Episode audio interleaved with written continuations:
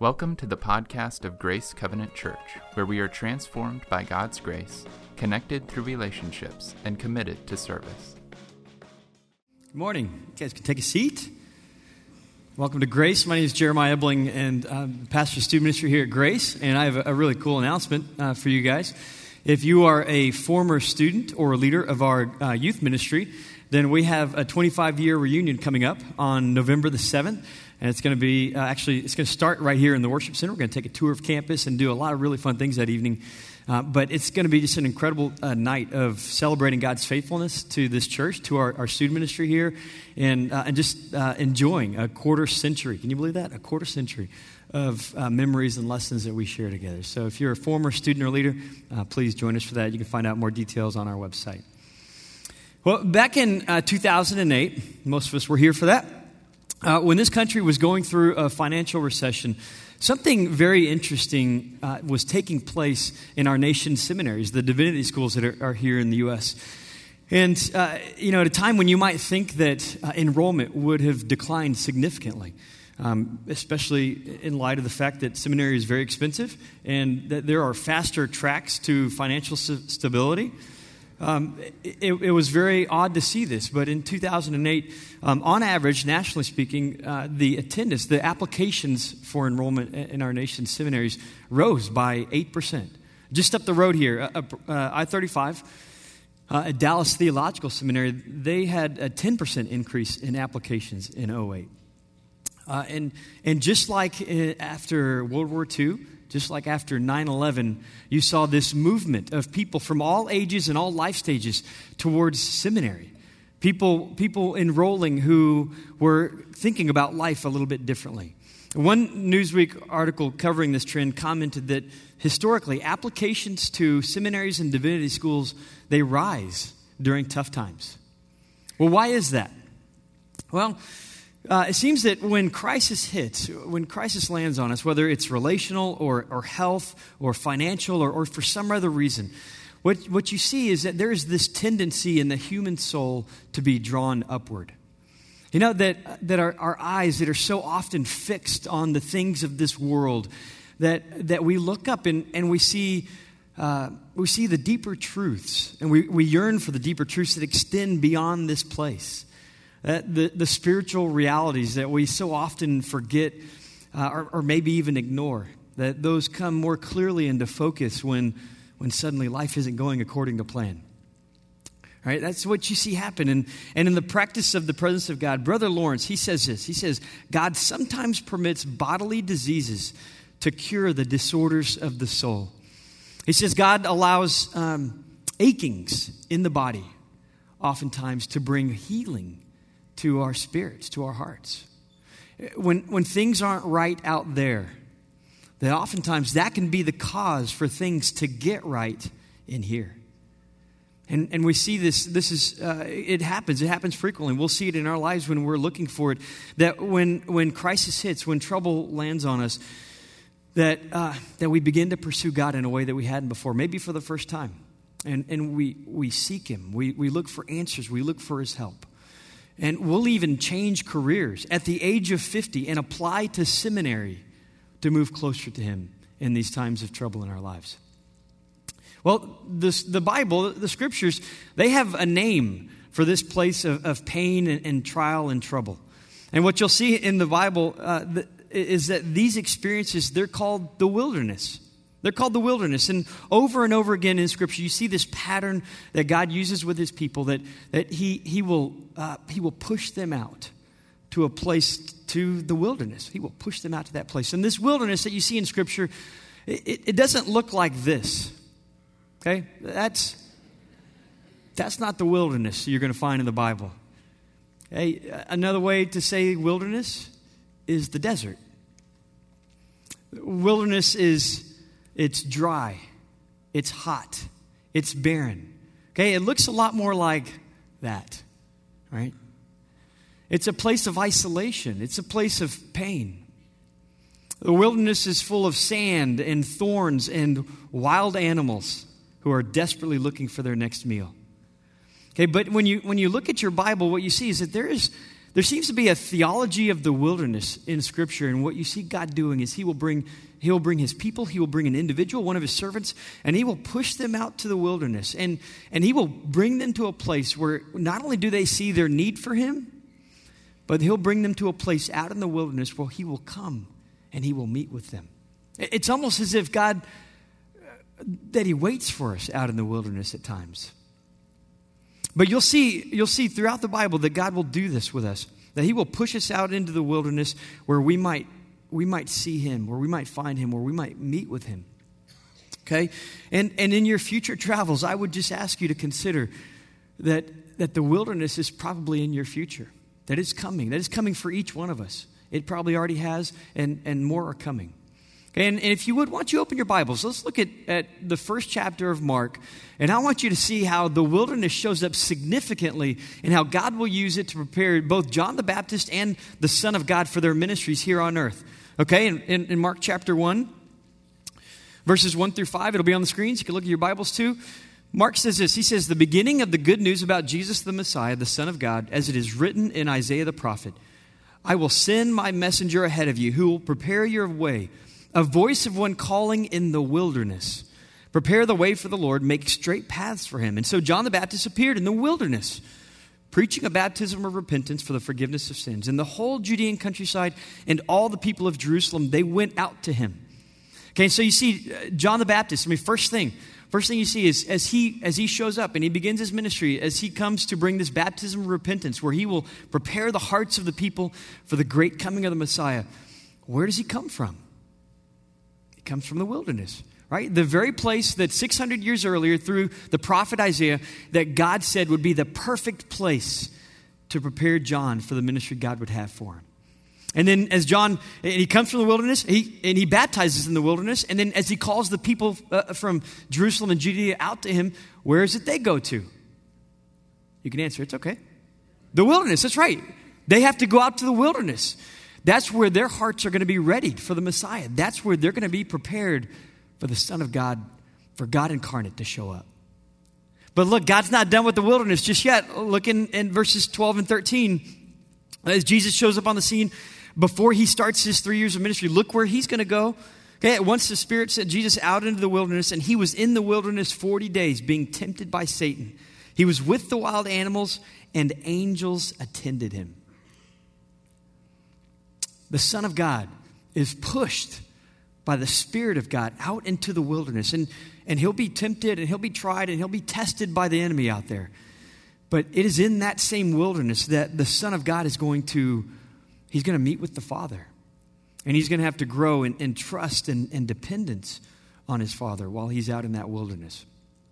That's what you see God is going to do in, in, in Jesus' life in, in, those 40 days that he'll spend out in the wilderness. He's going to be drawing him closer in, in trust in, in him and faith in him. And then, and then Jesus will then launch into his three years of ministry. But you see even then, and you see throughout the Gospels, that over the course of those three years, that Jesus will withdraw and he goes to these lonely and desolate places. And he will be with the Father there and he will pray to God and, and he will spend time with him. And, and guess what lonely and desolate places is a synonym for? The wilderness. That's right. That's where he will go to be with the Father. It, wasn't a pleasant place, but it was where Jesus would go to be with, with his Father. It was where he, he went to, to grow in his, his dependence on God. But look, you see, it's not just in the Gospels that you see God using the wilderness in this way. I mean, if you go all the way back, you know, throughout the Old Testament, but if you go all the way back to the book of Genesis, you will see it there because one of the patriarchs, Joseph, he will say to his brothers, he says, one day you guys, he says to his brothers, you guys are going to bow down to me one day, right? And, and God says, you know, Joseph, you're right. They are going to bow down to you. I gave you that dream. But, but before then, I've got some time that I want you to spend with me out in the wilderness. And, and you'll see in Genesis chapter 37, that's exactly where Joseph's brothers will throw him. They throw him into a cistern in the wilderness. Okay, and, and that's just the beginning of it. He'll, he'll have several years that he will spend in the wilderness, in a jail, and in these places where, where God is going to be doing something significant in Joseph's life. Okay, uh, not only that, but in Exodus, you'll see with Moses that God is going to tap Moses and he's going to say, Moses, I want you to bring my people, two million Israelites, out of the mightiest nation in the world. And, and yet, the palaces of Egypt that Moses lives in, they're not going to prepare him for such a harrowing task. They could never prepare him for that. God says, No, I've got, I've got a wilderness for you, Moses. And, and God will, will bring, partly because of Moses' sin, but, but God will bring him to this wilderness, this place of exile out in the wilderness where Moses will be prepared for the ministry, the, the uh, service that God has planned for him. And then, and then, even then, in Exodus 7, when Moses comes back to Egypt and he comes before the Pharaoh, God, God will say, He'll say to the Pharaoh, He'll say, Let my people go, that they may worship me in the where? You guessed it, the wilderness. All right? Look, there may be no truer worship than the worship that we give to God out in the wilderness. Hey, last one uh, in 1 Samuel, King David, uh, King King to be actually, David says, you know, one day I'm going to be king, and God told him that. He says, one day I'm going to be king, and God says, you know what, David, you are going to be king one day, but first I have just the thing to get you ready to be king. And what will God do? God will send David on the run for eight years from Saul. And, and most of that eight years, guess where David is? He stayed in the wilderness. That's where he was for most of that time. Look, I hope that you're beginning to hear that God has plans for each one of us, each one of you, that, that will require that you spend some time with Him in the wilderness first. Okay, he's got that. It's in the plans, it's in the books. He's planned it from eternity past. He's got that for each one of us. He's done it with each one of His servants, He's done it with His people, and He'll do it with us. Okay, one scholar said this that the wilderness is for the people of God, it's a place of hope, it's a place of new beginnings. See, it's, it's out in the wilderness that we experience not just our need for God, but it's where we see God undeniably show, show up and, and show us that, that He can meet those needs. Okay? But make no mistake, right? the wilderness, it is not a pleasant place. Okay? It is not. And if you think back on, on the wildernesses that you've been through in your life, I'll bet that those were times of great loneliness and confusion and pain and anger. Okay, you see, when, when we go out to the wilderness, in our time that we spend out there, what we discover is that God is going to lay, lay bare our souls. And He's going to show us just how, how helpless and fragile and exposed we are. The wilderness isn't conducive to life, but it is a great place to die. And what God will do is He pushes us out into a wilderness, is, is He will take our pride and our self sufficiency and our self dependence and our, our self righteousness, and He will burn them away with the scorching sun and the sweltering heat. And, and, and He will give us the opportunity to become a humble people. God will do that with us out in the wilderness. Hey, and that's what God will be doing in our soul when, when He moves us out in the wilderness. And we will have this, this chance to become acutely aware of what it seems only small children and the elderly often grasp.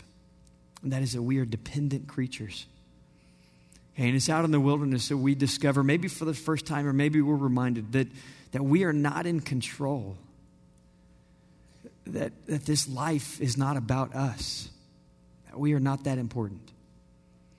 But but when you're out in that wilderness, you know, and you're, you're convinced, as we often are, you're convinced that God, that He's distant, that He's uncaring, that He's forgotten about you, the Bible will tell you that the opposite is actually true. That that is not what is happening. That God has drawn you out there to meet with you there. And, and you see it. Hosea will say about the people of God, Hosea says that God will lead Israel into the wilderness and speak tenderly to her. And you'll see that's what God will do with us too when he brings us out to the wilderness, he will speak tenderly to us and he will care for us there. Okay, it's a, it's a place where we experience him. We get to be in his presence out in the wilderness, but it takes getting out there first. And that's what God will do with us. He'll, he'll speak tenderly to us like he did with the Israelites. And, and what, you know, what's beautiful about the wilderness is when you get out there, it's quiet and it's painful. But in that silence, we have this opportunity to to hear from God. You know, because we've left the noise and, and the cacophony of life back in the city behind, and we get out to this place where, where God is speaking just as He was before, but, but we have a chance to hear from Him and to respond and to obey. And that's what God will do out in the wilderness with us. That's what his plan is for us. That's what his hope is for us, that, we'll, that we will hear from him, that we will listen to him. Friends, what I hope to convince you of this morning is that the last wilderness that you were in, okay, and, and the next wilderness that you're coming to, that God won't waste those experiences. Okay, God doesn't waste anything. And, and I, I, hope to convince you of that this morning through what we see in Scripture and, and through what we're going to see in, in the passages that we look at this morning, that that is, that is true. Okay, and, and whatever gets you into that wilderness, whether it's a financial crisis or it's a damaged relationship or it's a disease of the body, you know, whatever gets us out there, oftentimes we, you know, we just look at it and we think this is totally useless. This is a waste. This is good for nothing. There's no way that anything good can come out of this, right? And, and that, that's oftentimes our perspective on it. Okay, and, and what God will, will be trying to do when we're out there is trying to convince us that that is not true. Okay, that that's not the case, that it's not a good for nothing experience. And He will use these personal calamities that, that push us out into the wilderness, He will use them to begin to do something magnificent in our souls. Hey, maybe this metaphor could help you the next time you're in the wilderness. Would you consider thinking about God as a master carpenter? A master carpenter. Look, he wasn't just doing that for two decades in, in Nazareth. He's been doing this throughout human history. That God is a master carpenter, and what God does as, as a master carpenter in our lives is that He will take He'll take these scraps, okay, that are lying around, that are, that are lying around our feet, uh, kind of, you know, at a, at a carpenter's workbench.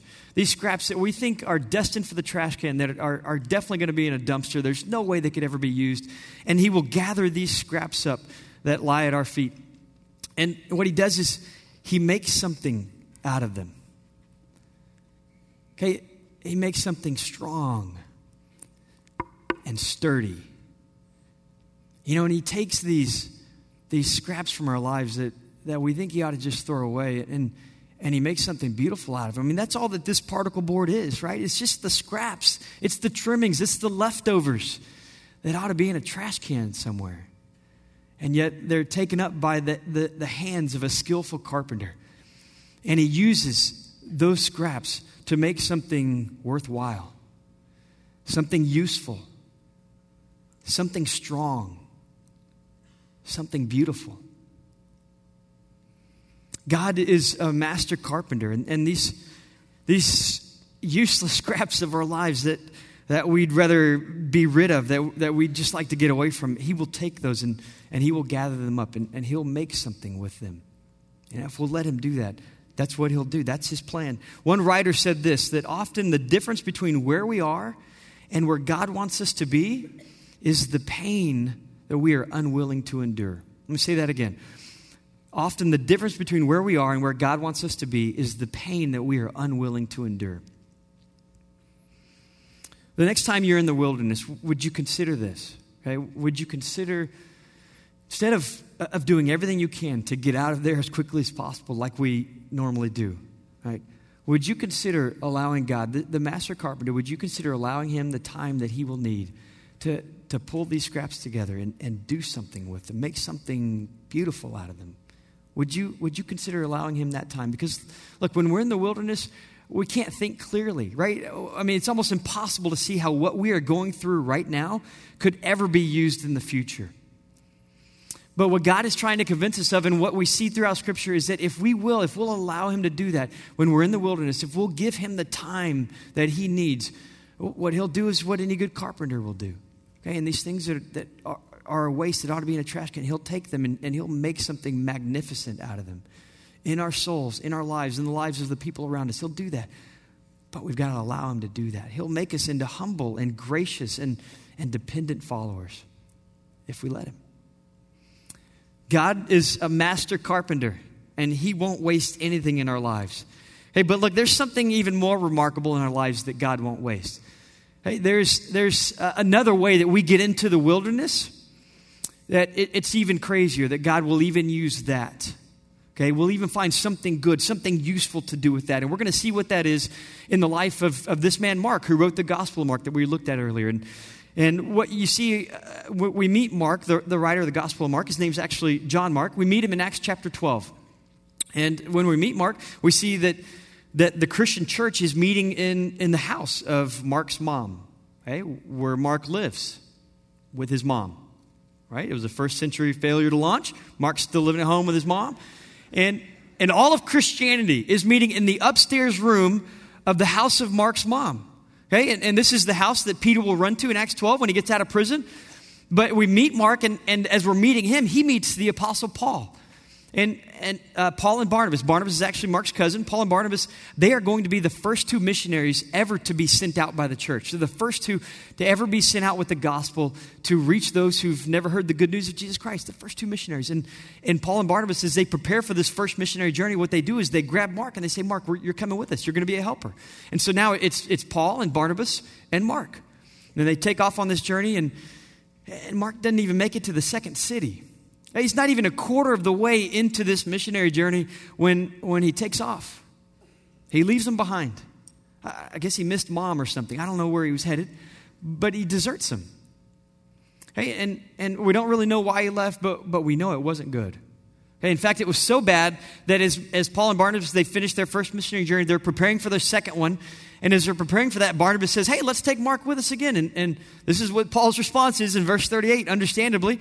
Paul did not think it wise to take Mark because he had deserted them in Pamphylia and had not continued with them in the work. And Paul says to Barnabas, he said, No way. We're not bringing Mark. You remember what he did last time we brought him? He abandoned us. No. And then the very next verse Paul and Barnabas had such a sharp disagreement over Mark that they parted company. They split up. The first missionary team ever sent out by the church is broken up because of Mark. The very first dream team, the very first Christian dream team ever sent out, Mark splits them up. Way to go, Mark. Well done. You just broke up the first missionary team in all of Christendom, and guess what? Christianity is small enough that everybody knows about it. Mark, he, he abandoned, he deserted. Paul and Barnabas. But guess what? That wasn't Mark's first major blunder. No, that was his second major one. The first one was actually months earlier in the Garden of Gethsemane when Jesus is betrayed, when he's arrested on that night. You see that, that Mark was in that very garden. He wasn't one of the original 12 uh, uh, disciples or apostles, but he was in that garden and he was there. And you'll see in Mark chapter 14, it'll be on the screens, in Mark 14, that a young man wearing nothing but a linen garment was following Jesus. When they seized him, he fled naked, leaving his garment behind. Hey, look, Mark, Mark is the only gospel writer to include this detail. And uh, most biblical scholars and, and even some early church accounts will say this is autobiographical. Okay, this young man is Mark. He's talking about himself.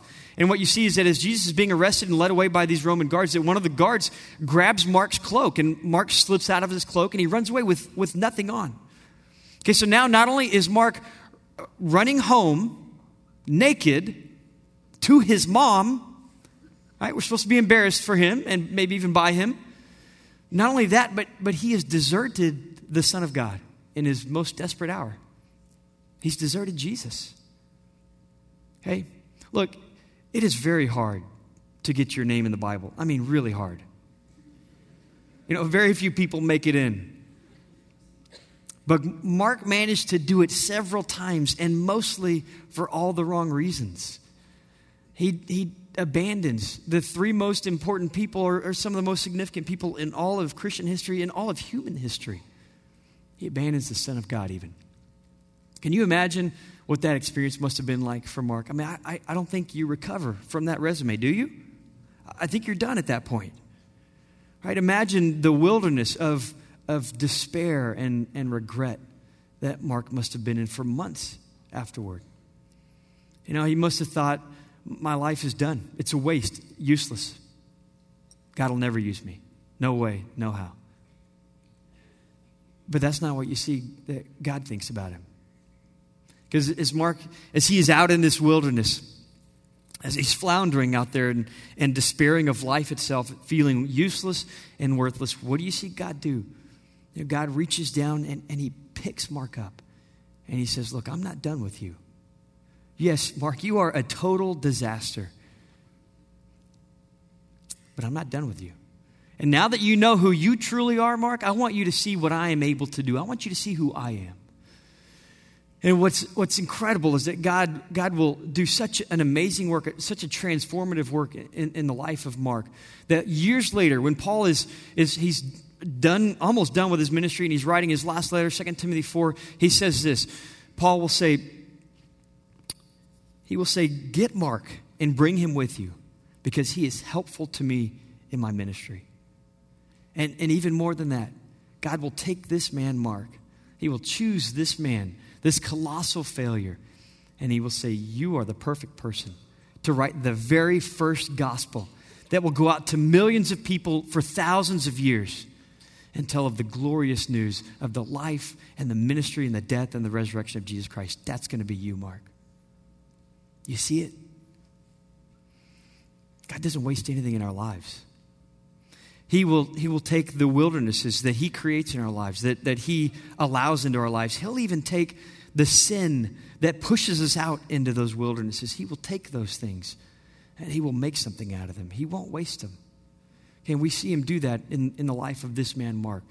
We see God giving us hope that He can do something incredible with the wildernesses that He brings into our lives and that we bring into our lives, that we cause, that we create.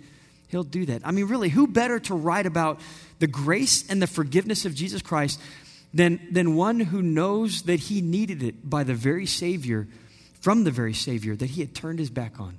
I mean, who sings more loudly or more joyfully about the mercy of God than one who knows that he needed that mercy? You know, God doesn't waste anything. He won't waste anything in our lives. If we'll allow Him to do that, He won't waste anything in our lives. And, and just think about the implications of this for us. Hey, the, the sin that's in your past, the greatest failures that are in your life, the sins that you are ashamed of, the people, the relationships that hey, you have most severely injured, you know, the, the evil that you have exposed your soul to.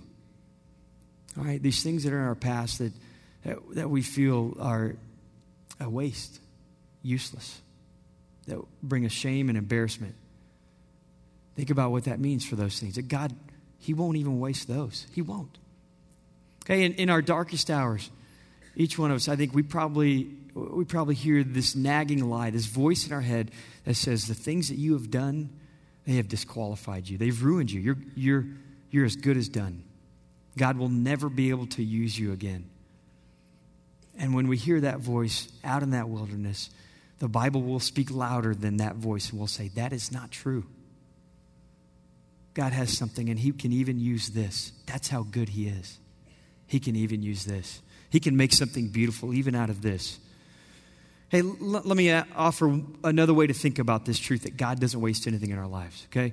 Uh, every time the United States sends one of these, okay, into outer space, the heaviest and, and uh, one of the most expensive elements that we will send in this space shuttle will be water.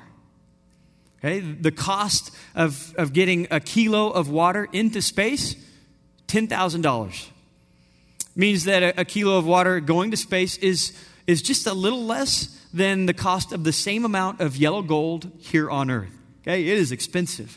And that's why NASA has, has spent uh, millions and millions of dollars to create a system where they could turn wastewater into clean water.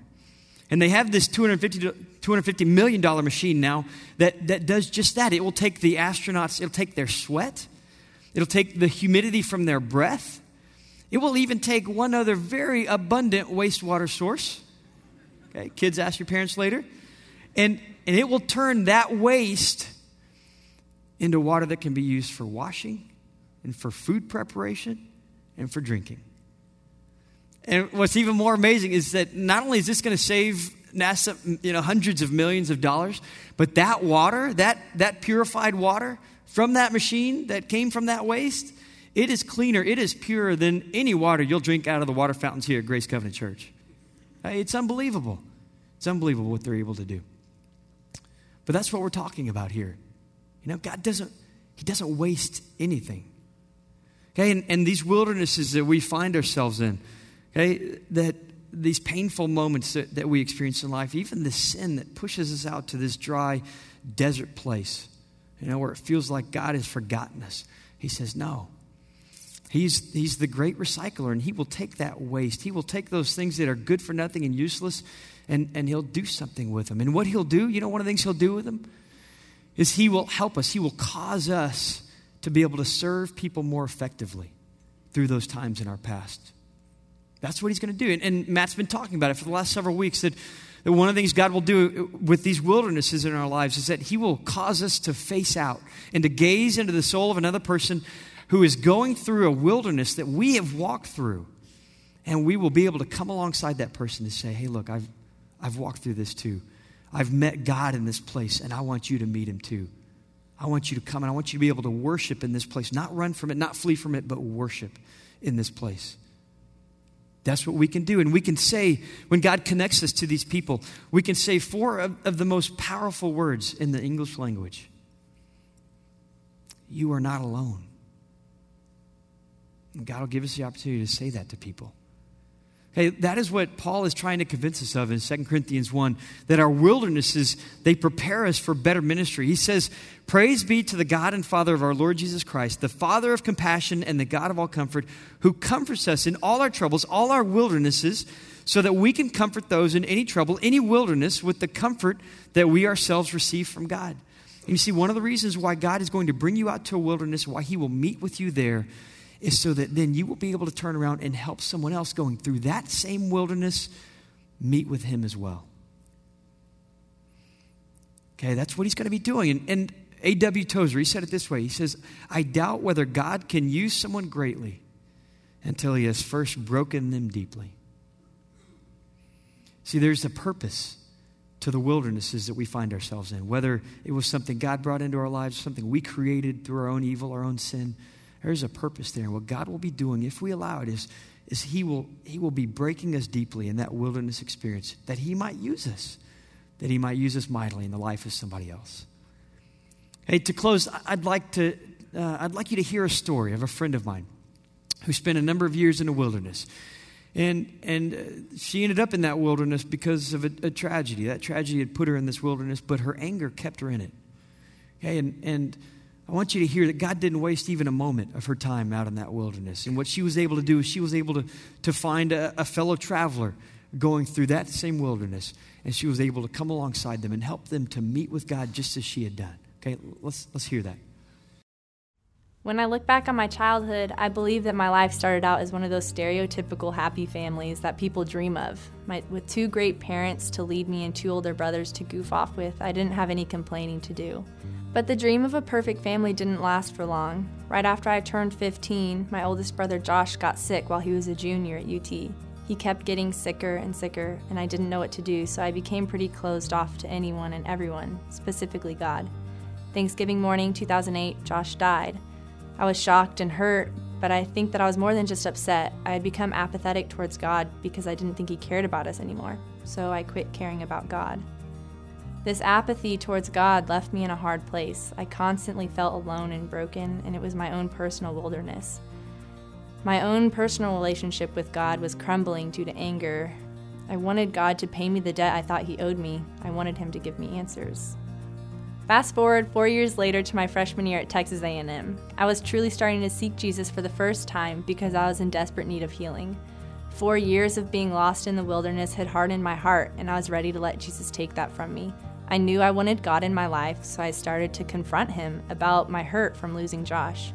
I had always wanted God to give me a specific reason on why He had to take Josh at such a young age when he had his whole life ahead of him.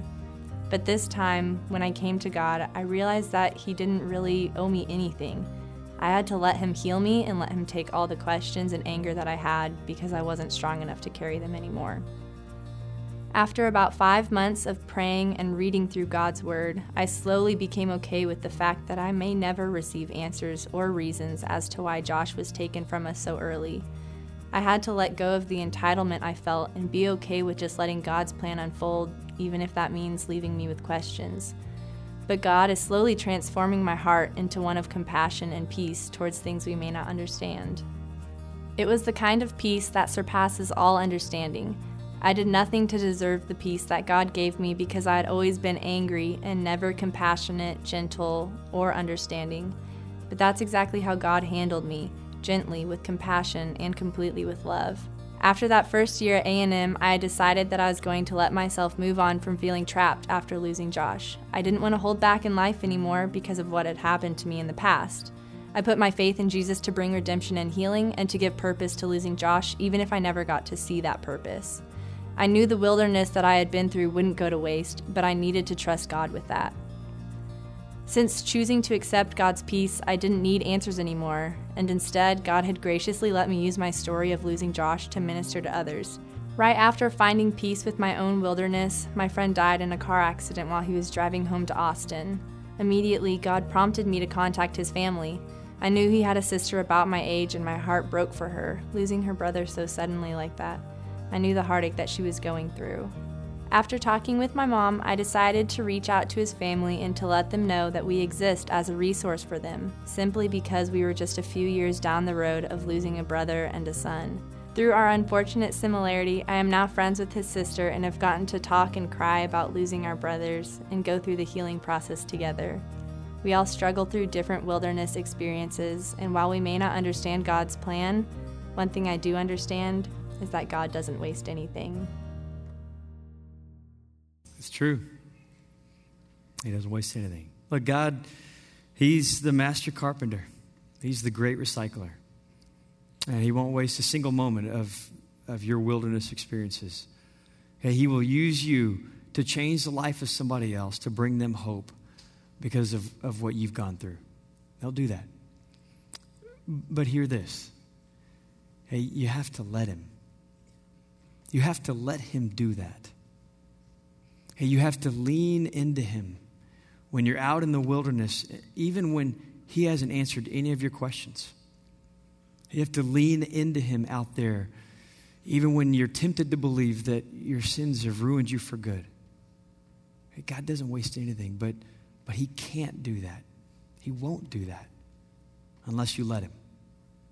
All right, let's pray and let's ask God that He would cause us to believe that is true that He is greater than anything in our past and any wilderness we've been through, and then He can use those things to allow us to serve others better. Let's pray for that. Father, we, we come to you as uh, people, uh, many of us um, might even be going through a wilderness right now. Uh, this experience where it, it seems like you may be far away, and yet you promise us that you are closer, perhaps, than, than you've uh, even ever been before. And I pray that you would you would preach to our souls, you would convince us of what you have said is true, and that, that is that, that you have uh, this plan for us, that, that we might be moved out to a wilderness for, for one reason or another, and that in that place that you, you wait for us there. You wait to meet with us there. And, and that these experiences in our lives, that they're not wasted, they're not useless, Lord, that that even you, because of your might, because of your power, your greatness, you can do something incredible with them. But we have to be patient and we have to allow that. We have to be seeking that, Lord, and give us hearts that long for that, that, that um, give you the time and the space, Lord, that you need to, to begin to create something wonderful and beautiful out of, out of these scraps. We pray that in your son's name. Amen. For more information about Grace, visit our website at grace360.org.